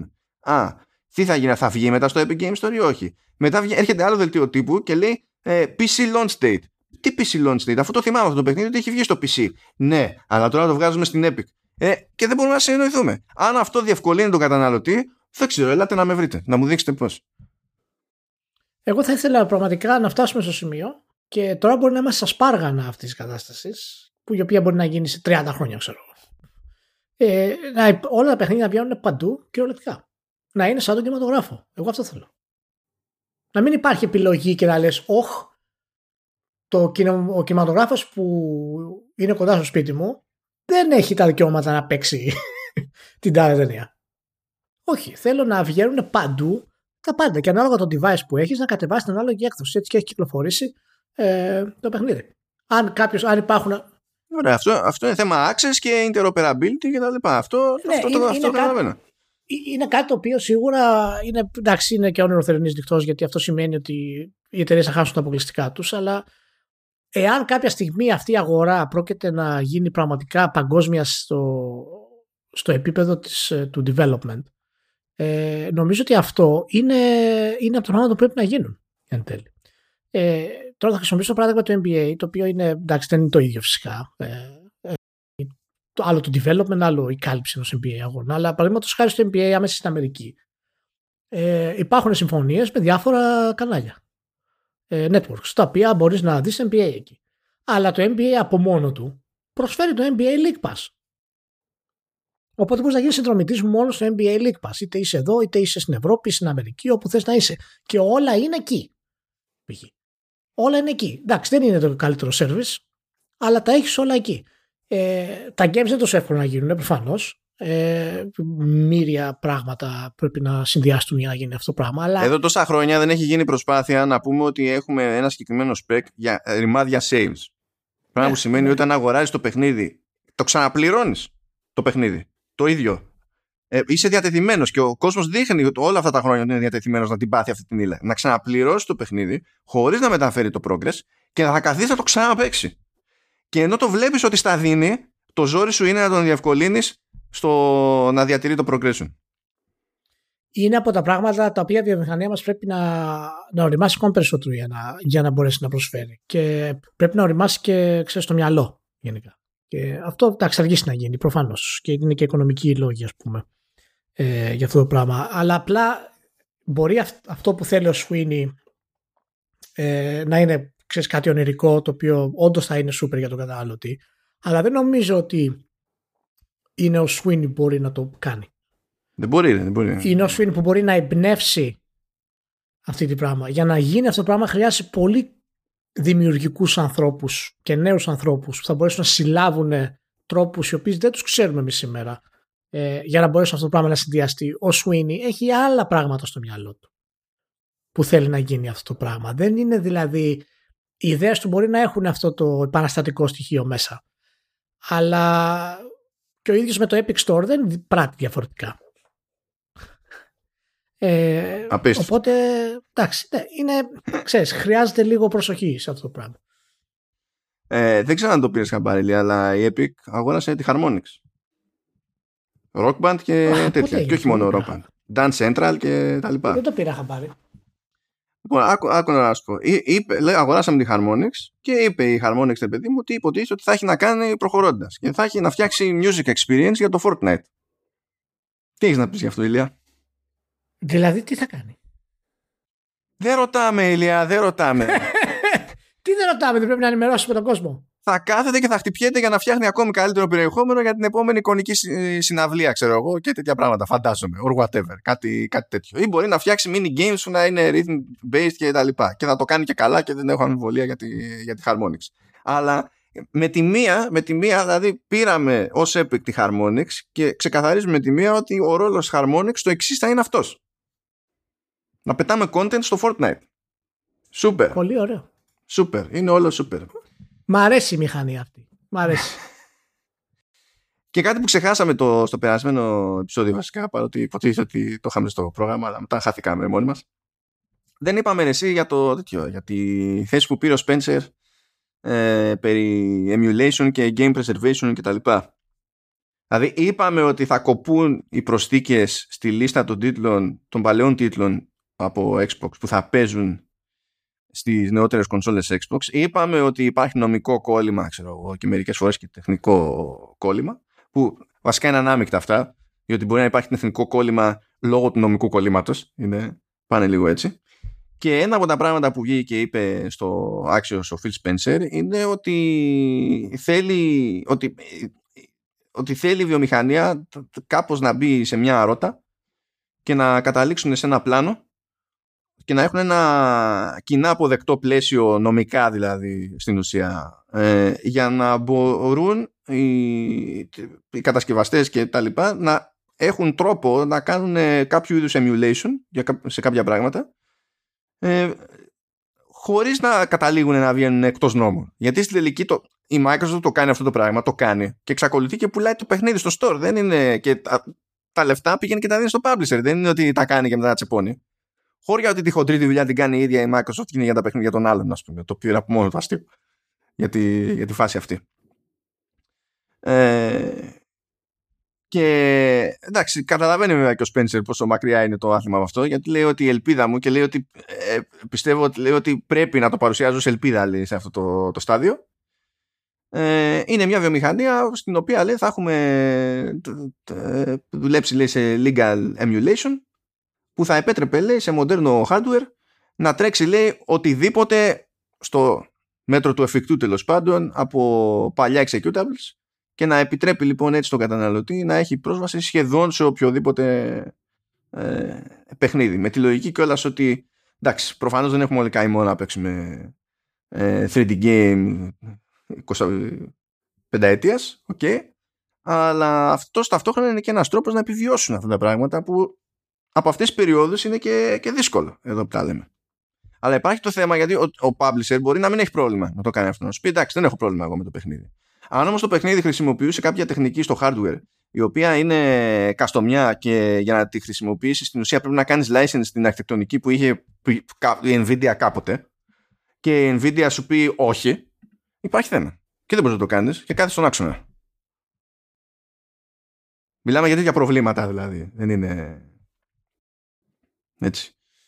Ε, ναι, και αυτό ταιριάζει με το προηγούμενο που λέγαμε, ε, είτε για τα save files, είτε για, το, για την ε, φορητότητα της ιδιοκτησίας, με τη λογική ότι αγοράζω το προϊόν ε, και όχι συγκεκριμένη έκδοση προϊόντος, αλλά αγοράζω το προϊόν και μπορώ να παίξω εδώ και εκεί ανάλογα τέλος πάντων την έκδοση κτλ. Όλα αυτά είναι μεγάλες τρύπες ε, καλά, αυτό που έλεγες εσύ είναι ακόμη μεγαλύτερη τρύπα, ακόμη πιο δύσκολο να κλείσει, αλλά και στις μικρότερες έχουμε θέμα. Σαν βιομηχανία, γιατί δεν μπορούμε να συνοηθούμε στην ουσία στη, στη μεγάλη εικόνα σχεδόν ποτέ. Πότε, δηλαδή, α, αλήθεια, πότε, πότε αισθάνεσαι, δηλαδή σου έρχεται καμιά φάση, μια, καμιά περίπτωση στο μυαλό που αισθάνεσαι ότι οι μεγάλοι παίχτε στη βιομηχανία καταφέρανε να, να τα κοιμιάσουν σε κάτι; Πέραν, πέραν του εκβιαστικού φαινομένου της αυτορύθμισης με τα age ratings που αυτό έγινε αφού συνειδητοποίησαν ότι το είχαν παίξει στραβά και θα τους έπαιρνε και θα τους σήκωνε και είπανε ας φτιάξουμε την ESRB ας πούμε. Η κύρια και βασική ελπίδα του να γίνει αυτό που λες, να υπήρχε αυτή η συνεργασία θα ήταν αν είχαμε στα κεφάλια το, το Spencer, το Leiden και το Phil Simon. Αλλά αυτό δεν γίνεται πλέον και δεν πρόκειται να γίνει και εάν, εάν πάντως κάποιος μπορεί να το κάνει αυτό το πράγμα είναι ο Spencer. Και αυτό μας πάει λίγο πίσω σε αυτό που λέγαμε που σου είπα για το Sweeney ότι ο Sweeney δεν έχει το, το καρίσμα να πετύχει ε, αυτό που θέλει. Ε, φυσικά είναι πολύ φιλόδοξο και οραματικό αλλά δεν έχει το καρίσμα να το κάνει ο Sweeney. Έχει την οικονομική δύναμη. Ο Spencer έχει το καρίσμα ε, να κάνει αυτά τα πράγματα για τη βιομηχανία και έχει και την πλατφόρμα να τα κάνει. Και δεν είναι κάτι το οποίο, κάτι γνώμη μου, θα, ε, θα κάτσουν στο τραπέζι και θα πούνε ελάτε να το κάνουμε αυτό συνδυαστικά. Είναι περισσότερο ότι ένας, κάποιος να το σπέσει θα το καταφέρει να το κάνει για το Xbox και θα δημιουργήσει ένα μοντέλο που μπορεί να ακολουθήσουν και άλλοι.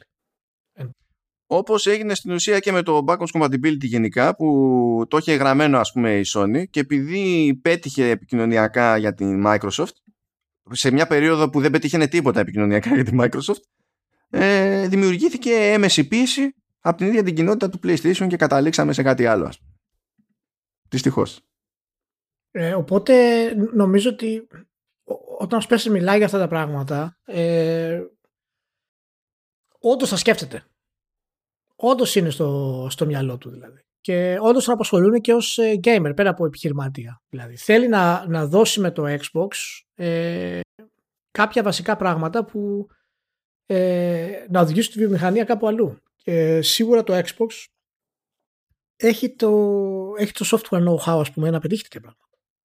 Θα δούμε. Γι' αυτό για μένα είναι και το Game Pass πολύ μεγάλη ε, business ε, και βάση για τέτοιους πειραματισμούς και το cloud ας πούμε φυσικά και το auto upgrade που κάνουν τα παιχνιδιά ε, είναι, είναι κάτι το οποίο μπορεί να γίνει και θα έπρεπε να το κάνουν όλοι. Τώρα υπάρχουν βέβαια και έχουμε συζητήσει πολλές φορές για τις δυσκολίες τέτοιου εγχειρήματος και φυσικά έχει να κάνει και με το πρέπει να συμφωνήσουν εκατοντάδες εκατοντάδων εταιριών για να γίνουν αυτά διαθέσιμα σε κάποιο store π.χ. ε, τις, τους PlayStation Store, ας πούμε. Επειδή όταν κυκλοφόρησε το παιχνίδι αυτό ήταν αποκλειστικό παραδείγματος χάρη το PlayStation. Ναι, αλλά τώρα έχει βγει για το GameCube, ας πούμε. Γιατί αν θες να βάλεις αποκλειστικό το Metal Gear Solid 2 στο PlayStation για να μπορεί ο άλλος να το παίξει με το γουστάρι και automatic upgrade, θα αναγκαστικά πρέπει να το βάλει και η Nintendo. Παρά πρέπει να συμφωνήσει η Konami. Ε, είναι, είναι μπλέξιμο. Οπότε ναι, από τη μία έννοια όντως αυτό που λες πρέπει να γίνει να μαζευτούν σε ένα τραπέζι και να βρουν τρόπους. Ε, από την άλλη πιστεύω ότι άμα όταν είναι να γίνει κάτι τέτοιο που εν τέλει θα γίνει ε, ελπίζω σύντομα, πιο, πιο σύντομα από όσο, από όσο φαίνεται ε, να ξεκινήσει κάπως ε, με το Spencer ε, και τη Microsoft και να ακολουθήσουν και άλλοι σιγά σιγά μέχρι να ενοποιηθούν αυτά τα πράγματα με κάποιο τρόπο. Να θυμίσω ότι είμαστε στη φάση που μπήκε στο GeForce Now το Death Stranding η έκδοση του PC και μπλοκάρεται η αναπαραγωγή όταν ε, τρέχει στο GeForce Now από, από το Xbox. Σε αυτή τη φάση ναι. συνεργασίας είμαστε. Απλά έτσι. Και μετά καθόμαστε και λέμε για crossplay και ιστορίες και μπουρδες. Α, μια και είπα μπουρδες. Θα πει κάποιος και ποτέ δεν λες. Δεν εννοούσε αυτό, θα καταλάβετε. Η Λέα, ποια είναι η άποψή σου για το σενάριο που θέλει να Sky remake του Chrono Cross; Ε, είναι από αυτά που με εκνευρίζουν. Γιατί δεν καταλαβαίνω. Με εκνευρίζουν πάρα πολύ. Καταρχάς, ε, είναι, είναι πάρα πολύ εκνευριστικό το γεγονός ότι μιλάμε για το Chrono Cross και όχι για το Chrono Trigger. είναι δηλαδή. Με, με ενόχλησε πάρα πολύ αυτή. με, με ενόχλησε πάρα πολύ. Έτσι, αν κάποιο παιχνίδι αξίζει remake και remaster, είναι το Chrono Trigger, όχι το Shadow of the Colossus. Λοιπόν, ωραίο το Shadow of the Colossus ήταν, αλλά δηλαδή ποιο Chrono Cross τώρα, μην αρχίσω και, και πιάνω τα ανάποδα, ας πούμε. Ε, ωραίο παιχνίδι ήταν, OK. Okay. Ε, δεν διαφωνώ και έχει και replayability πολύ καλό το Chrono Cross, αλλά σας παρακαλώ, είναι να χώσετε κάποιο χρήμα. Έχετε ήδη κάνει 15 διαφορετικές εκδόσεις του Chrono Trigger. Από το PC, το οποίο ήταν καταστροφή όταν βγήκε, μέχρι το DS, το οποίο παραμένει καλύτερη έκδοση. Ε, τώρα υπάρχουν κάποια μικρά mods ακόμα για το Chrono Trigger. Υπάρχει στο Apple Store. Ε, εντάξει, φυσικά στο, στο NES. OK. Okay. Και στο Super NES. Λοιπόν, ρε παιδιά, ασχοληθείτε με το Chrono Trigger. Square Enix, δηλαδή σε παρακαλώ. Αντί να κάνεις remake το Final Fantasy 7, άστο το καημένο. Δεν πειράζει, τους ή άλλως το πρώτο παιχνίδι, το, το πρώτο κομμάτι του Final Fantasy 7 είδαμε το Sephiroth, φτιαχτήκαμε ως εκεί. Βάλε, σου, βάλε τα λεφτά σου και φτιάξε το Chrono Trigger από την αρχή. Δηλαδή λες εσύ στην εταιρεία τώρα που έκανε τις επιλογές που έκανε με το remake του Final Fantasy 7 να το πάρει απόφαση ότι πρέπει να ασχοληθεί σοβαρά με remake Chrono Trigger. Uh, περίμενε. περίμενε. Πε, περίμενε, περίμενε. περίμενε. Ε, Does not compute. Inclusion. Ανακαλώ. Ανακαλώ. Ανακαλώ, σβήστο από το pod. Μην το ακούσει κανένας και το κάνει πιθανά πω σε κανένα φόρουμ. Λοιπόν, ασχοληθείτε με το Chrono Cross. Thanks, Mano. okay. με επανέλθει στην πραγματικότητα. Αφήστε το Chrono Trigger εκεί που είναι, σας παρακαλώ. Είναι μια χαρά. Και τώρα θα σε επαναφέρω πατώντας και σε δικό σου σχόλιο βασικά. Α, το άφησα επίτηδες ξεχωρά για το τέλος. Στο... Στα Golden Joysticks πάλι για το, για το σπάσιμο. Ε, και στην κατηγορία Best Multiplayer Game. Best Multiplayer Game βγήκε το It Takes Two. Ωραίο. Θέλω να μου πεις ε, ποιος σκέφτεται το It Takes Two σαν, όχι συγκεκριμένα σαν παιχνίδι, σαν κυκλοφορία, αλλά σαν κάτι που είναι multiplayer όταν του λες multiplayer. Και πώς θα το βάλεις αυτό να πεις ότι είναι στο ίδιο τσουβάλι με όλα τα υπόλοιπα multiplayer και ότι μπαίνω στη διαδικασία και τα συγκρίνω αυτά για να δω ποιο multiplayer είναι καλύτερο. Για να καταλήξω οπουδήποτε. Είτε στο It Takes Two, είτε στο γάμο του Κάγκιο. Δεν με ενδιαφέρει. Ναι, είναι οι κατηγορίες που λέγαμε. Δηλαδή, από τη μία χαίρομαι που κέρδισε κάτι το It Takes Two, χαίρομαι που είναι και στην πεντάδα για, τα, για παιχνίδι της χρονιάς στο, στο The Game Awards. Ε, αλλά ε, ε, ακόμα και αυτό το κάνουν στα Golden Joysticks με τρόπο που πρέπει να με ενοχλήσει. Εντάξει, φυσικά ότι, ότι μπήκε, δεν μπήκε το, το, το, το Guardians of Galaxy υποψήφιο παιχνίδι της χρονιάς και μπήκε ναι. το, το, το, το, το Ratchet Clank. Είναι, Μα γιατί, Μα γιατί είναι, είναι τραγικό. Είναι τραγικό. Τώρα, τώρα για να συντονιστείτε έτσι μιλάει για τις υποψηφιότητες στο The Game Awards. Έτσι, αυτό. Ναι, ναι, το The Game Awards. Είναι, είναι τραγικό. Αλλά πάντων. Θα τα... Πάντως, μιας και ασχολήθηκα όντως με το It Takes Two, το παίζαμε το Λεωνίδα το, το Μαστέλο. Ε, Λοιπόν, δεν ξέρω τι παίζει με τη Haze Light. Ε, ο, ο Φάρες εξακολουθεί και είναι ψυχοπαθής και είναι, ε, είναι για μεγάλα πράγματα το άτομο. Ε, ε, έχω φάει όλα τα παιχνίδια που έχει κάνει ε, από τότε που φύτρωσε στη Σουηδία γιατί για αυτός ο μετανάστης έμπλεξε και το πρώτο παιχνίδι ήταν το, το, το Brothers, A Tale of Two Sons. Που εκείνο δεν ήταν δεν ήταν co είχε το περίεργο ότι ήλεγχες ε, δύο χαρακτήρες ταυτόχρονα. Το επόμενο του που ήταν co που παίζεται δηλαδή τον online και local co γιατί, γιατί ξεχνάω πάντα αυτό το τίτλο με σκοτώνει που ήταν με, του, με τους πρώην κατάδικους και τα λοιπά που ένας είχε και τη φάτσα του Φάρες εδώ μεταξύ Έλα, εσύ το A Way Out. ναι, το A Way Out. Το A Way Out. Ε, το A Way Out ε, δεν είχε το, τη, τη σπίθα που είχε το Brothers αλλά ήταν ευχάριστο και ήταν ειδικά τεχνικά ας πούμε για, το, για τα δεδομένα του στούντιο ήταν, ήταν μεγάλο άλμα. Και το It Takes Two έχει, ε, είναι ένα ακόμη άλμα σε τεχνικό και αισθητικό επίπεδο ε, και ταυτόχρονα έχει και σπίθα. Και, είναι, ε, και μέσα σε όλα, παρά το μέγεθος ε, της ομάδας, είναι και το μεγαλύτερο σε διάρκεια. Εγώ όταν το ξεκινούσα δεν περίμενα καν να είναι τόσο μεγάλο. Μην φανταστείτε τώρα ότι είναι, ξέρω εγώ, 20-25 ώρες. Έτσι, είναι κάνα 10 ωράκια κάπως έτσι, άμα το παίζεις και λίγο χαλαρά. Αλλά είναι μεγαλύτερο από τις προηγούμενες του προσπάθειες. Και στην ουσία αυτό που έχει γίνει είναι ότι χωρίζει την πρόοδο σε διαφορετικούς κόσμους και φροντίζει κάθε φορά που πηγαίνει σε διαφορετικό κόσμο γιατί και καλά έχουν μεταμορφωθεί οι γονείς ενός κοριτσιού ε, σε, σε κουκλάκια ε, γιατί ήταν έτοιμοι να χωρίσουν ε, το έπαιρνε χαμπάρι το κορίτσι αλλά είναι σε ηλικία που δεν μπορεί να το διαχειριστεί ακριβώς. Δεν ξέρει ακριβώς τι σημαίνει κτλ είχε ένα, ένα ε, ξέσπασμα και πάνω στο ξέσπασμα μεταμορφώθηκαν οι γονείς του σε, σε κουκλάκια μινιατούρες και μπαίνουν σε διαφορετικούς κόσμους που υποτίθεται ότι προ...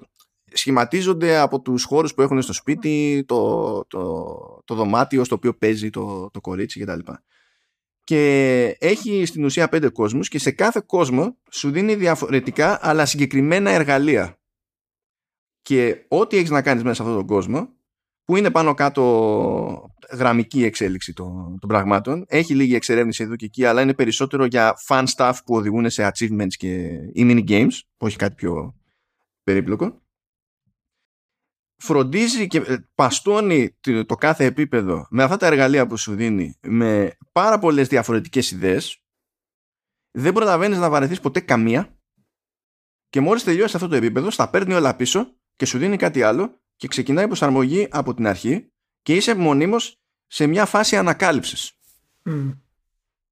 Ε, και είναι αδύνατο να το παίξεις αυτό το παιχνίδι και να μην φτάσεις στο, στο σημείο να, να θυμηθείς λίγο το, το Mario. Όχι επειδή είναι Mario, επειδή είναι platformer και τα λοιπά. Δεν είναι αυτό το point.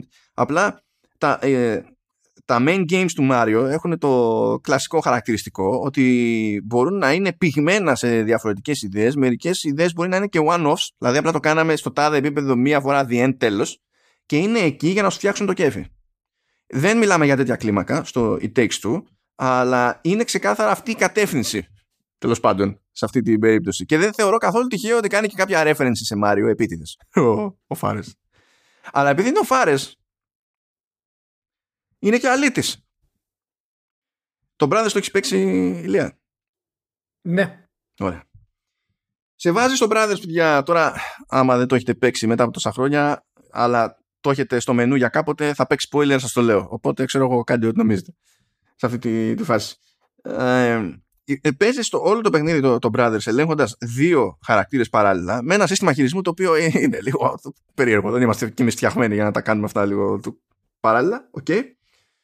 Και στο τελείωμα του παιχνιδιού χάνεις τον ένα χαρακτήρα, μένεις με τον άλλο χαρακτήρα και από εκεί που είχε συνηθίσει ότι κάθε μεριά του χειριστηρίου κάνει κάτι, στην ουσία είναι σαν να έχει νεκρώσει η μία, η μία πλευρά. Γιατί πλέον δεν υπάρχει ο χαρακτήρας που χρησιμοποιούσε τα πλήκτρα και τις σκανδάλες κτλ. για αυτή την πλευρά. Και με το σύστημα χειρισμού έκανε, ε, έμπαινε το άτομο στη διαδικασία να σου περάσει την αίσθηση της απώλειας. Και στο τελείωμα του παιχνιδιού κιόλας. Ε, υποτίθεται ότι είχε ένα ψυχολογικό breakthrough το παιδί που, που έχει μείνει. Το μπλέκει λίγο και με το μεταφυσικό και, και τα λοιπά. Και προκύπτει μια φάση που μπορείς να ξαναχρησιμοποιήσεις πλήκτρα που τα χρησιμοποιούσες επειδή ήλεγχες άμεσα το, τον αδερφό σου. Και τώρα μπορεί ο χειρισμός να ήταν έτσι, μπορεί τα γραφικά να ήταν γιουβέτσι, μπορεί το παιχνίδι να ήταν μικρό, μπορεί να έχει κάτι περίεργα με την κάμερα και δεν ξέρω και εγώ τι, αλλά είχε σπίθα το ρημάδι. Λοιπόν, εδώ η Λία, ένα από τα πράγματα που κάνει, ο ξεφτύλας ο Φάρες, είναι που δείχνει του, τα κουκλάκια εκεί τους γονείς σε κάποια φάση και λέει ότι Α, ε, αυτό το πάθαμε και γίναμε έτσι όταν έβαλε τα κλάματα η μικρή και ε, πέσανε πάνω μας δάκρυα. Οπότε λογικά μεταμορφωθήκαμε επειδή ήταν σε αυτή την κατάσταση το, το παιδί και μας έσκασαν τα δάκρυα. Για να ξεμεταμορφωθούμε, να επανέλθουμε στο κλασικό μας, λοιπόν, να είμαστε πάλι humans, πρέπει να την, να την ξανακάνουμε να κλάψει. Είναι οι γονείς της. Και αυτό γίνεται goal στο παιχνίδι. Και καθώς γίνεται γκολ στο παιχνίδι και προχωράς και ε, έρχονται όλο και πιο κοντά στη στιγμή που θα την καταφέρουν να την κάνουν ε, να, να κλάψει, οι γονείς είναι ενθουσιασμένοι. Φάση yes, θα το καταφέρουμε και θα γλιτώσουμε. Και όταν πρωτοσυμβαίνει αυτό το πράγμα σε κάποια, σε κάποια φάση και βλέπουν ότι αρχίζει να κυλάει το δάκρυ, πετάνε από τη χαρά τους. Και λες φάρες, ε, ναι, είσαι γαμό τα παιδιά. Πάρα πολύ ωραία. Ε, εύχομαι, δεν ξέρω αν, αν από αυτούς τους δημιουργούς που με το που πάρει κάποιο budget θα χάσει αυτό που τον κάνει ξεχωριστό. Ε, ο, ο Cage είχε πάντα μια τάση προς κάτι μεγάλο να κάνει. Ποτέ δεν ήταν ευχαριστημένος με κάτι indie, ας το πούμε έτσι. Ε, οπότε πάντα το όραμά του ήταν μεγάλο και epic. Ε, ο, ο Φάρες φαίνεται ευχαριστημένος με, με μικρά πράγματα. Ε, και, και, θέλω να δω αν όντως, γιατί σίγουρα θα πάρει κάτι. Σίγουρα θα, θα, θα του δώσουν πράσινο φως για κάτι άλλο. Νομίζω επιβάλλεται. Δηλαδή και η EA του δίνει πιο εύκολα λεφτά πλέον, γιατί και το e Takes του έχει, έχει πετύχει. Και ποιος άλλος ασχολείται ε, έτσι με κόπ. Ο τύπος έχει βλάβει με το κόπ, έτσι. Δηλαδή δεν παίζει αλλιώς το παιχνίδι. Ναι, ναι, ναι, να το ξέρετε, ναι, δεν παίζει αλλιώς. Και όχι απλά δεν παίζει αλλιώς, είναι φάση που σε αντίθεση με το No Way Out ε, ωφελείται ακόμη περισσότερο παρότι παίζεται online με τον Λεωνίδα online το παίξαμε έτσι ωφελείται ακόμη περισσότερο από το local cop διότι το split screen στο It Takes Two είναι υποχρεωτικό αλλά δεν είναι υποχρεωτικό για το εφέ υπάρχουν πάρα πολλά πράγματα που πρέπει να γίνουν συνεργατικά και πρέπει ο ένας να βλέπει το κομμάτι του άλλου για να μπορέσει να συγχρονιστεί και να κάνει αυτό που πρέπει σωστά όταν πρέπει.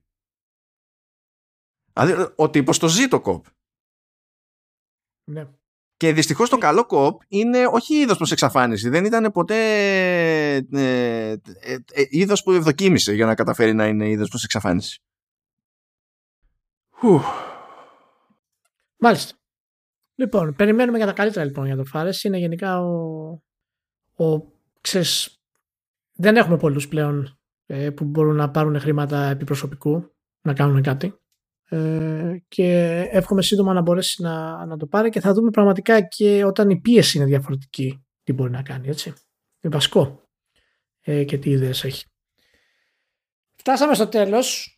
Να είστε όλοι super καλά. Ε, να πούμε ότι έκανα ένα podcast στο Retropolis ε, το πάρε το 0 το οποίο μπορείτε να το δείτε και στο YouTube και ήμουν καλεσμένος εκεί να μιλήσω γενικά για την πορεία μου και πώς βλέπω τα games και όλα αυτά μπλα μπλα κτλ. Ε, ακούστε το και είναι φίλος ε, ο Πάνος του Vertical Slice ε, και σίγουρα θα έρθει και μια πρόσκληση σε σένα μάνο για να κλείσει το, το πακέτο. Yep, yep. Τι, αυτά εύκολα. Τι. Ναι, τι, είναι, τι είμαι εγώ, βούρδουλα ρίχνω. Βούρδουλα ρίχνω αλλού, δεν ρίχνω σε αυτά. Και ήταν εξαιρετικό.